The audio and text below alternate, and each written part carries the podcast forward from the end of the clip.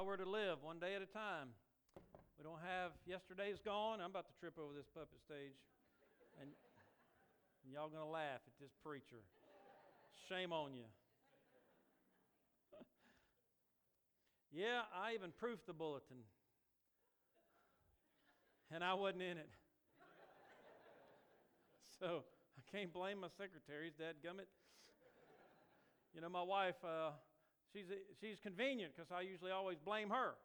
But I can't even blame her. But, you know, that's what Adam did. Remember, he blamed Eve. And Eve blamed the devil. We're always looking for somebody to blame, aren't we? It's time we start blaming ourselves. Point a finger right here, isn't it? You know, about the worst thing you could call somebody in the church today is to say they're a Pharisee. Pharisees were the bad guys in the Bible. They seem to be always the main group that Jesus targeted to rebuke. And they served as examples of what not to be. I don't want to be a Pharisee. How many of you want to be a Pharisee? But apparently we could... It's easy to become like them if we're not careful. Someone put together a list of danger signs to know whether or not you've become a modern-day Pharisee. You might be a Pharisee if your official title is longer than your given name. Or you ask someone to move because they're in your pew. You might be a Pharisee if you're willing to be merciful, but only once. You might be a Pharisee if you have two dogs named Faithful and True, but they're both killer pit bulls. That's how some of us are, aren't we? We're so staunch in what we believe, but our staunchness comes across as a fighting pit bull. We're mean-spirited with our truth. You might be a Pharisee if everyone outside your immediate circle and most within it are wrong. You might be a Pharisee if God's still small voice sounds exactly like yours. You might be a Pharisee if you know the Word of God, but you don't know the God of the Word. I believe the Pharisees of Jesus' day started out wanting to please God. Israel's immorality and unrighteousness was at an all-time low.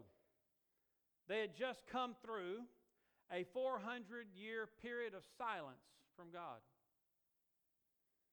There was a spiritual vacuum, as many Jews had abandoned the laws of God. And the religious leaders felt the urge to step up and fill that spiritual void. Pharisees became like the prophets to the people, pointing people back to the law of Moses and back to obedience to God's will. I can't help but believe that their desire was to obey God and His commands and to help people obey them. And even in case they thought God wasn't clear enough to express what He desired, they wrote traditions to follow that were designed to help other people obey God's laws better. The Pharisees were the equivalent of the modern-day churchgoer, like you and me, who seriously want to please Jesus.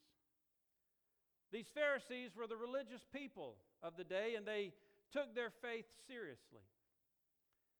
And I believe most of you here today are like that. You take your faith seriously. But there's a danger. We have, in our true desire to obey God, our zeal can cause us to overstep the line from pleasing God to becoming like the Pharisees of Jesus' day. So we have to be careful. In an article I read from one author, he said, I want to stress here that Pharisees didn't set out to try to make God angry. They didn't wake up every morning thinking, I'm going to see what I can do to tick Jesus off today. But they did make Him angry. What had they gotten so wrong that made Jesus so angry with them? He gives three suggestions. became more important than people. Their agenda, they thought, was God's agenda. And they believed their personal sins would be covered up if they kept the rules. And that's where we pick up with our outline. You can find it on the back of your worship bulletin. We've been going through the book of Romans. We're still in chapter 2. Paul started in chapter 1. We picked up in verse 18 talking about the godless pagans. God's judgment's going to come upon the godless pagans. Then we talked about in chapter 2, the beginning of the chapter, that God's judgment's going to come against those who supposedly approve God's truth but don't practice it. They say they agree with it, but they don't live by it. And then now we're dealing with this group of people who say they practice it, who actually do practice God's truth or God's law, but their heart is far from Him. So these three groups of people will not escape God's judgment. Some are completely irreligious, ungodly, godless, but some approve God's truth but don't live it, and some say they live it or living it out by keeping the rules, but their heart's far from God. And I think that pretty much sums up the entire population, except for those whose hearts are right before God through Jesus Christ. The Pharisees, Jesus said they were the blind leading the blind. What does that mean? It means they were religious, but they were spiritually blind, trying to lead others who were spiritually blind. And Jesus said they both, what happened to both of them? They both fell in the ditch. In other words, they led people away from God while thinking they were leading them to God. Could that be true in churches today? Could that be true in this church? Could that be true in your own life? The Pharisees highlighted things God lowlighted. They strained at gnats, but they swallowed camels. That was the illustration Jesus gave. The little things hung them up, and they neglected the weightier matters of the law. They thought that they would be judged by their, if you pick up on your outline, their religious affiliation. Verse 17 of Romans 2 says, Paul says, "You're called a Jew." They thought their religious affiliation, the fact that they were Jews, would be approve them to God. Paul dealt with that. We dealt with that already. They thought their reliance on the law. Paul says, "You rest on the law." They thought, "Hey, we agree with God's word. We stand on it. We fight for it. We hold it up. We argue for it," just like we do today. And that third thing that we're going to talk about today is radical obedience. Radical obedience to the law. The Pharisees depended on trying to obey the letter of the law. They thought that a radical obedience to the law made them right before God. What do I mean by radical obedience? Well, in Matthew chapter 19, Jesus encounters a man that we know by the name of the rich young ruler. That's not his name, but that's kind of how we have identified him over the years. Matthew 19:16 says, "Behold, one came to him, said, 'Good teacher, what good thing shall I do that I may have eternal life?'" And see, that's where many people are. What good thing shall I do? That puts salvation in our hands. Salvation's not in our hands, it's in the hands of God. He said, "What good thing shall I do?" And Jesus said, here I believe he's testing the man. He's drawing out his religious understanding to get to the heart of the matter. He says, "Well, why do you call me good? No one's good but one, that is God. But if you want to enter into life, keep the commandments." And he said, "Which ones?" And Jesus named a few. He says, "Don't murder, don't commit adultery, don't steal, don't bear false witness, honor your father and your mother, and love your neighbor as yourself." That's a pretty tall list, but the man said, "All these things I have kept from my youth." Really? You think he was being honest there? I don't think he was being very honest. I think he's a self-righteous Pharisee. I don't think he's being honest with himself. But even if he was, Jesus said then, The man said, but what do I still lack? He still knew he didn't have what he needed. Because he said, I'd kept all these things, but I'm coming and asking for eternal life. What do I still lack? So even if you could keep the whole law, you still lack what's most important. Jesus said this, go and sell all that you have and come follow me. Now, we're going to deal with that in another perspective in just a moment. But the point of the matter was here, give up what you have been trusting in and trust in me. Follow me. Well, the scripture says that he went away sorrowful, for he had great riches.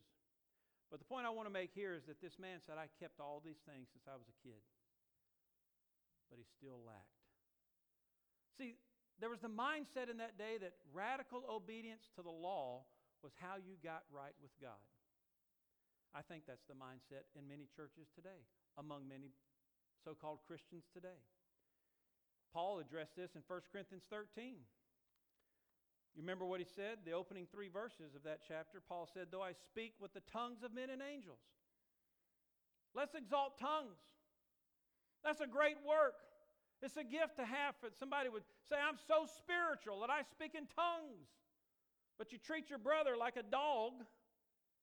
He said, if you don't have love, what does he say? You become a sounding brass or clanging cymbal. It's meaningless. It's a work. Though I have the gift of prophecy, and understand all mysteries and all knowledge, and though I have all faith, so that I could remove mountains. So here's this spiritual person who says they can understand when they read the Bible, they can put the pieces together, and they have a great gift of being able to explain it and teach it, and they have all this great knowledge, and their faith is so strong that they can speak, and things happen that cannot be explained. But he says, if you don't have love, it's nothing. So there's a great work there. And then Paul says, and though I bestow all my goods to feed the poor. See, we do a lot of that, don't we? This time of the year, we give, don't we? We give. That's a good work. To feed the poor. Even if I give my body to be burned. All these are good works. Paul was addressing to see the mentality in that day was good works, good works, good works. Religious things. Give you some modern day examples.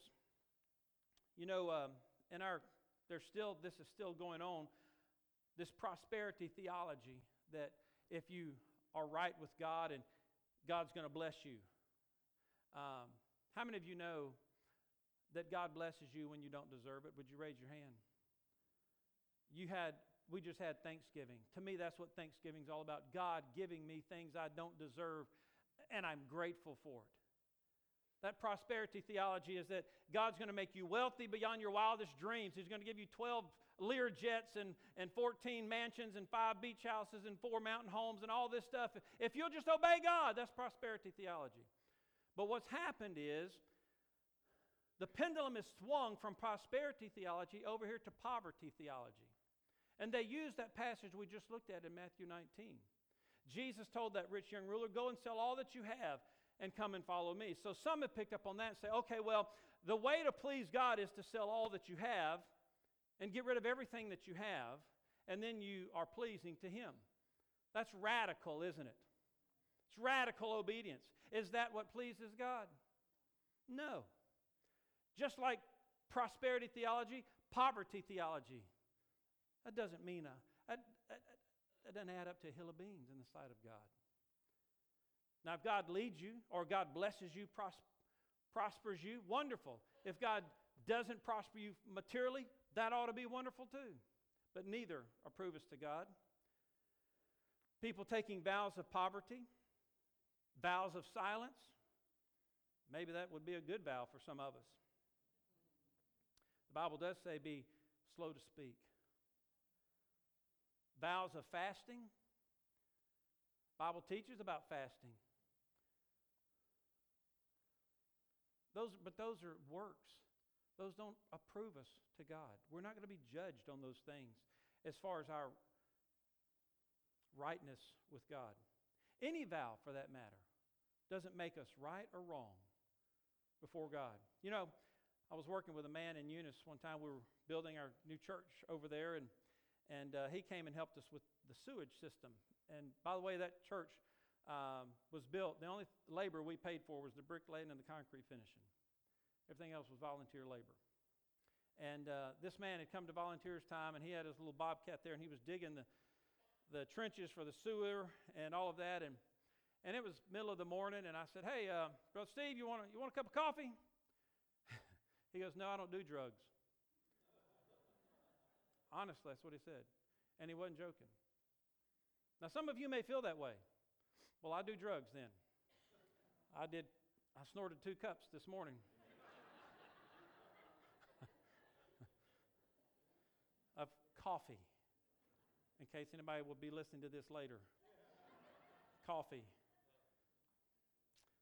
But to him, he really did. And we had a little conversation about that. I really got the impression from him that he felt more spiritual because he didn't drink coffee, and I felt less spiritual because I did. Some women say, well, I don't wear pants. Does that make you more spiritual? Some people say, I don't eat meat. Does that make you more spiritual? Some people say, I don't have tattoos. Does that make you more spiritual? Some people say, I never break the speed limit. Liar, but does that make you more spiritual?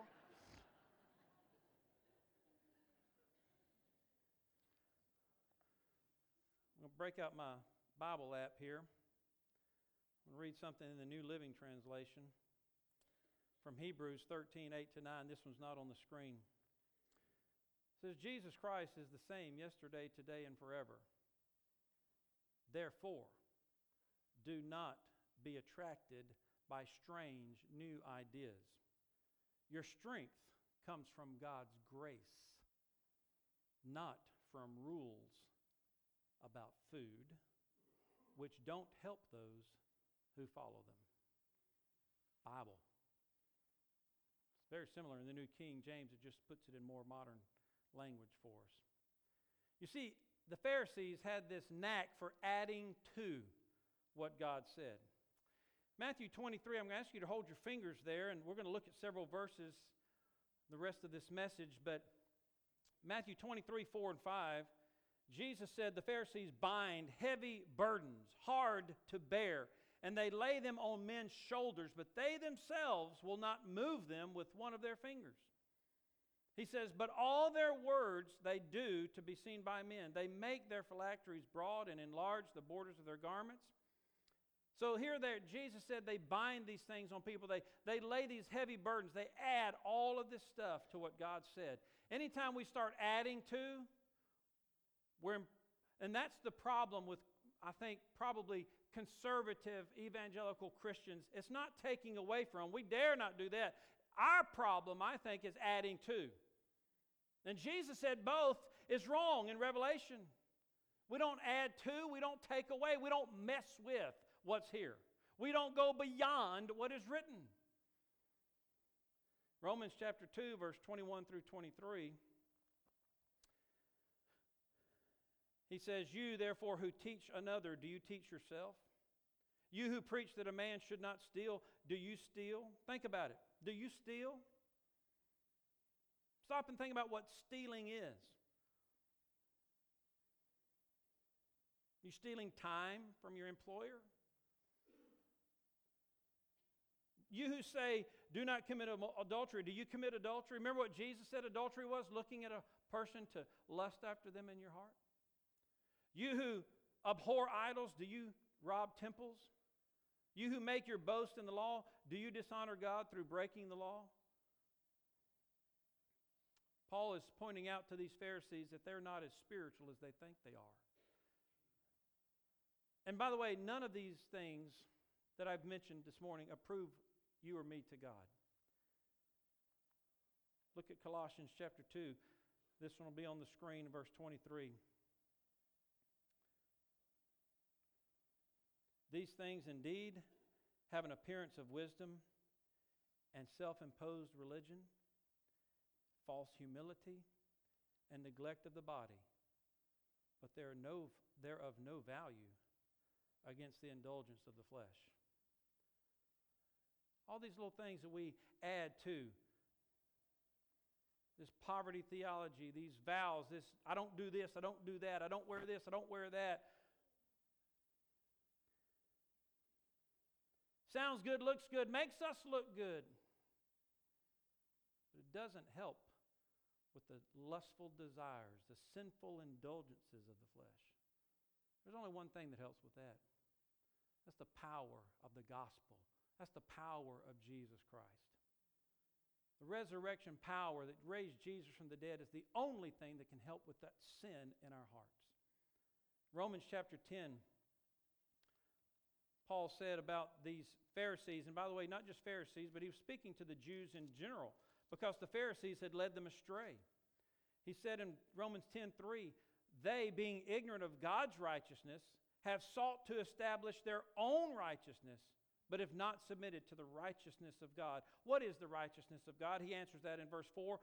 Christ is the end of the law for righteousness to everyone who believes. You see, Jesus Christ is the righteousness of God. And that's why Jesus said, and I might repeat it again today in Matthew 5:20, he said, unless your righteousness exceeds that of the scribes and the Pharisees, you'll not see the kingdom of heaven. Now, how could my righteousness, when theirs seemed to be so perfect, how could mine be better than perfect? Their righteousness was self-righteousness. It was a righteousness by the law. The righteousness that is God's righteousness is in Jesus Christ and faith in Him. God wants us to obey Him. But He doesn't operate on the brownie point system. And some of you know what I mean. You have a brownie point system whether you realize it or not. You kids do. If your friends do what you want them to do, you give them a mental brownie point. If they don't do what you want them to do, you check it off. That's one over here in the bad column. Spouses do this to each other. Some of you do it really out loud. Some of you do it mentally and emotionally. If your husband or your wife does something you like, brownie point, you're going to give. If they do something you don't like, scratch that brownie point off, you're going to withhold. God doesn't operate like that. Churches operate like that. There are people in here that won't, probably some of you here, I hope that's not true of you. I think we have a sweet fellowship, but what if there was somebody in here sitting over here says, I don't like somebody over there, and the reason y'all sit over there is because they're sitting over here. And it's because y'all live on the brownie point system. God's not on the brownie point system. Why do you read the Bible? Because I want to get a brownie point with Jesus. Why do you pray? I want brownie points with God. Why'd you come to church this morning? I want my brownie point with God. Came to church Sunday morning. It's the thing to do. Brownie point.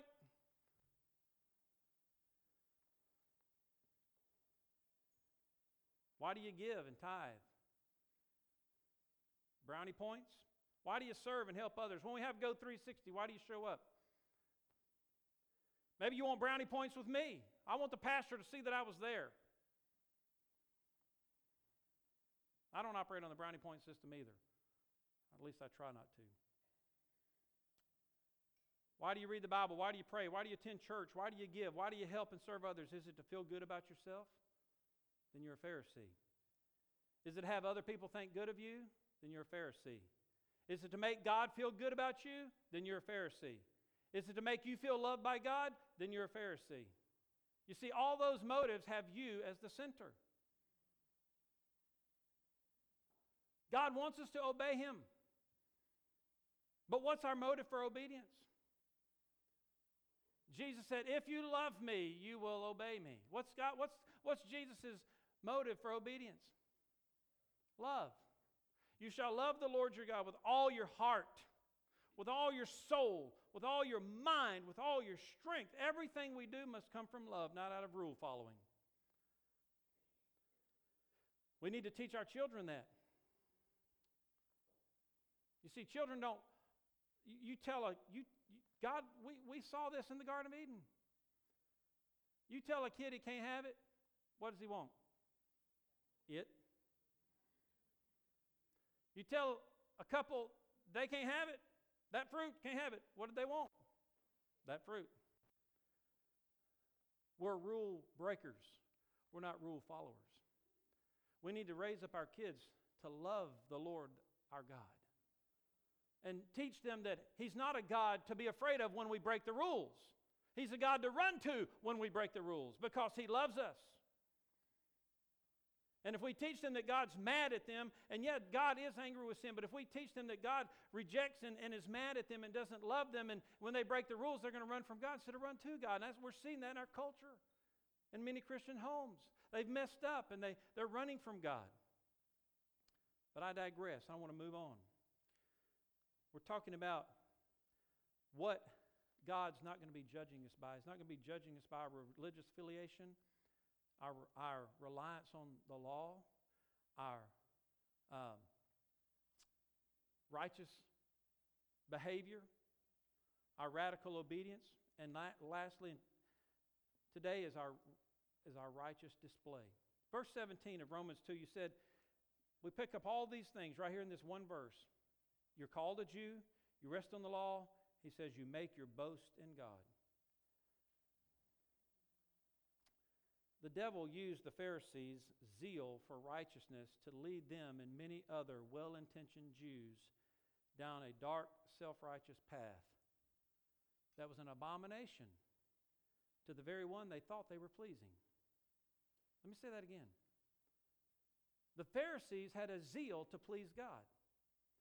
The devil twisted that zeal, which led them down a dark, self-righteous path that became an abomination to the very one they thought they were trying to please.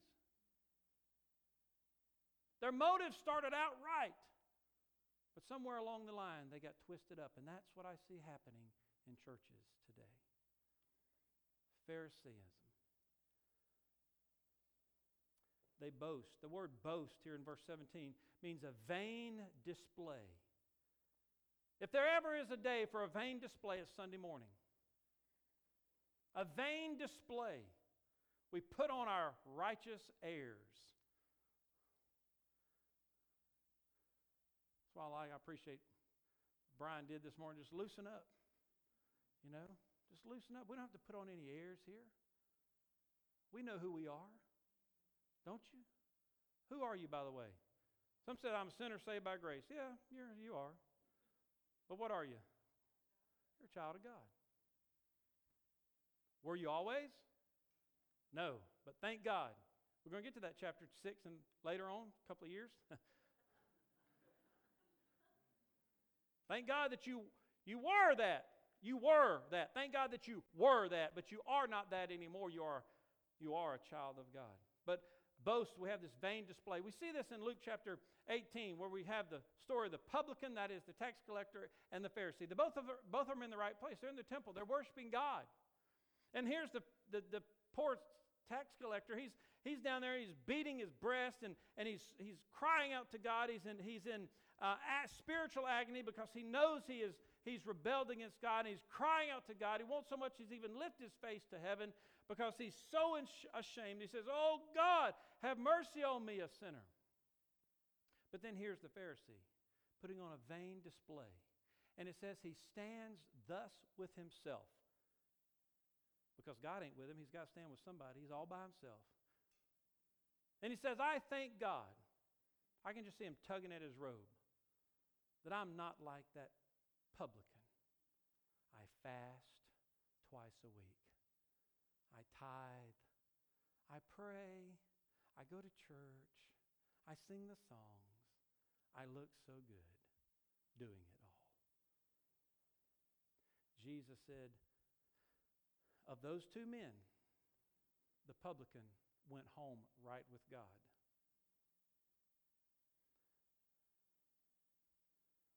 Perhaps the Pharisees started off just wanting to set a good example for the people. Even Paul, who, by the way, at one time was a Pharisee of the strictest sense, he said so. Even Paul said, imitate me. But then he added, as I imitate Christ. So maybe the Pharisees started out with good intentions. We want to lead the people to Christ, and we want to set a good example. We want to make sure that we are following God's ways. And it started off maybe good, maybe right motives. But soon their desire to set a good example became a self-righteous display with little or no heart of love and devotion to God Himself. They loved keeping the law, but they didn't love the lawgiver. And they definitely didn't love other people. Jesus said in Matthew chapter 6, all those things he said they did, they tithed, they gave, they prayed, they fasted, all to be seen of men. Matthew 23, he said the same thing in his rebuke to them. They make their phylacteries broad and enlarge the borders of their garments. These phylacteries were things that they wore on their wrists that were scriptures that they had memorized. And they had them on their foreheads too, and they made them big. They wanted people to see how much of God's law, the Torah, they had memorized. And so, I mean, can you just imagine this block of wood? You walk around with this on your forehead. They wanted to make it big. They wanted people to see how spiritual they were. Do you want to see? You want people to see how spiritual you are? That's a Pharisee. I think we all struggle with that. He said in verse 27 and 28 of Matthew 23, "Woe to you, scribes and Pharisees, for you're like whitewashed tombs. Indeed, you appear beautifully outwardly, but inside you're full of dead men's bones and all uncleanness.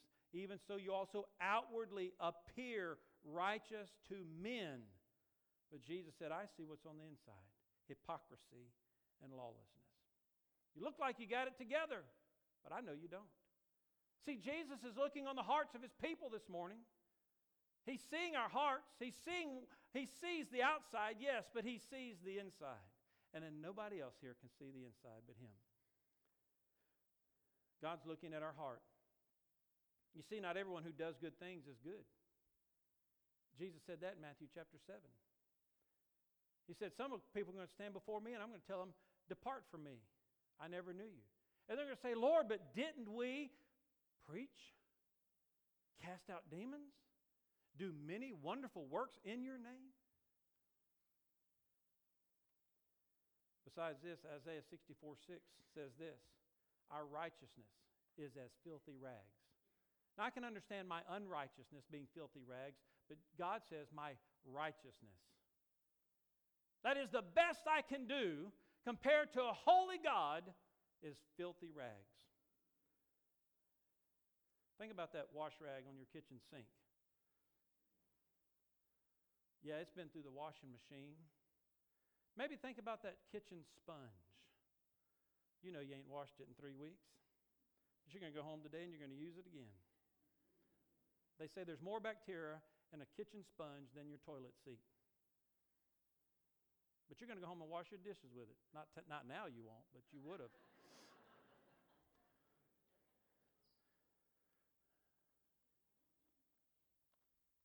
See, our righteousness compared to God's righteousness is filthy rags. The best we can do is unacceptable.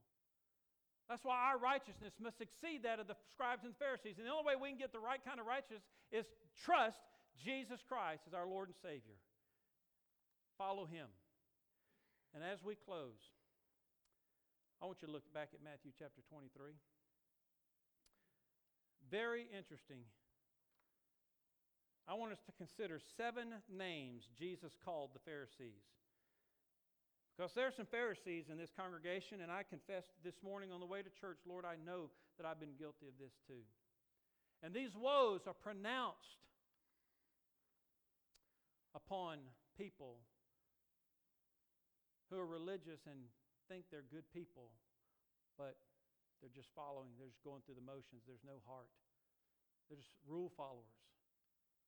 They think they're right with God because they showed up to church every Sunday, gave their tithe, read their Bible, pray.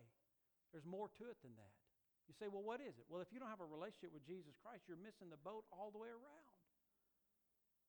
Jesus said, listen, 7 names He calls them. And I could point out every verse that they appear in, but for the sake of time, I won't. By the way, Jesus is the only qualified person to call people names. Now, I'm guilty of calling people names. I don't call y'all names. But, you know, He's the only one worthy, qualified to call people names because He's the only one who knows people's hearts. But look at verse 13. Verse 13 through 15, verse 23, 25, 27, 29, Jesus says, "Woe to you, scribes and Pharisees," what? "Hypocrites." So first word He calls them is hypocrites. Verse 15, what does He call them? Verse 15, Sons of Hell. Sound like a motorcycle gang. Boom, Sons of Hell. Isn't there a motorcycle gang sound like something like that? Hell's, yeah, something like that. Anyway, Pharisees made up the first motorcycle gang, the Sons of Hell. Verse 17 and 19, he calls them fools and blind. Fools and blind. Verse 16 and 24, he calls them blind guides. Verse 26, he calls them blind Pharisees. Verse 33, he calls them serpents. Verse 33, he calls them a brood of vipers. Remember, these were religious people who thought they were right with God. And Jesus is calling them hypocrites, sons of hell, fools, blind, serpents, snakes. These were people that thought they were right with God. Scary. It ought to make us stop and think. And Jesus pronounced 8 woes. That's W-O-E, not W-H-O-A, like you would say to a mule. Although I believe the Lord would have us to stop trusting our own righteousness. He would say to us, woe, from trusting our own righteousness. But here he's saying woe. That is a pronouncement of judgment. And a woe was an exclamation of grief that was coming their way. In each of those names, he says, woe to you, woe to you. In other words, judgment's coming upon you. Judgment's coming upon you. You remember we're talking about in the context of Romans 1 and 2 that the gospel reveals God's righteous judgment on those who are godless, on those who approve God's truth but don't do it, and those who do God's truth but don't have it in their hearts. Woe to you. God's judgment's coming on the religious and on the irreligious. Jesus uses this term also in Revelation in chapter 8, verse 13. These are the judgments in Revelation. I looked and I heard an angel flying through the midst of heaven, saying with a loud voice, woe, woe, woe to the inhabitants of the earth. Same in chapter 9, verse 12. One woe is past, behold, still 2 more woes are coming. Chapter 11, verse 14. The second woe is past, behold, the third one is coming. And then chapter 12 and verse 12. Woe to the inhabitants of the earth and the sea, for the devil has come down to you having great wrath, because he knows that he has a short time. What we know about Revelation is during that time of tribulation going to be a great time of God's judgment poured out on the earth.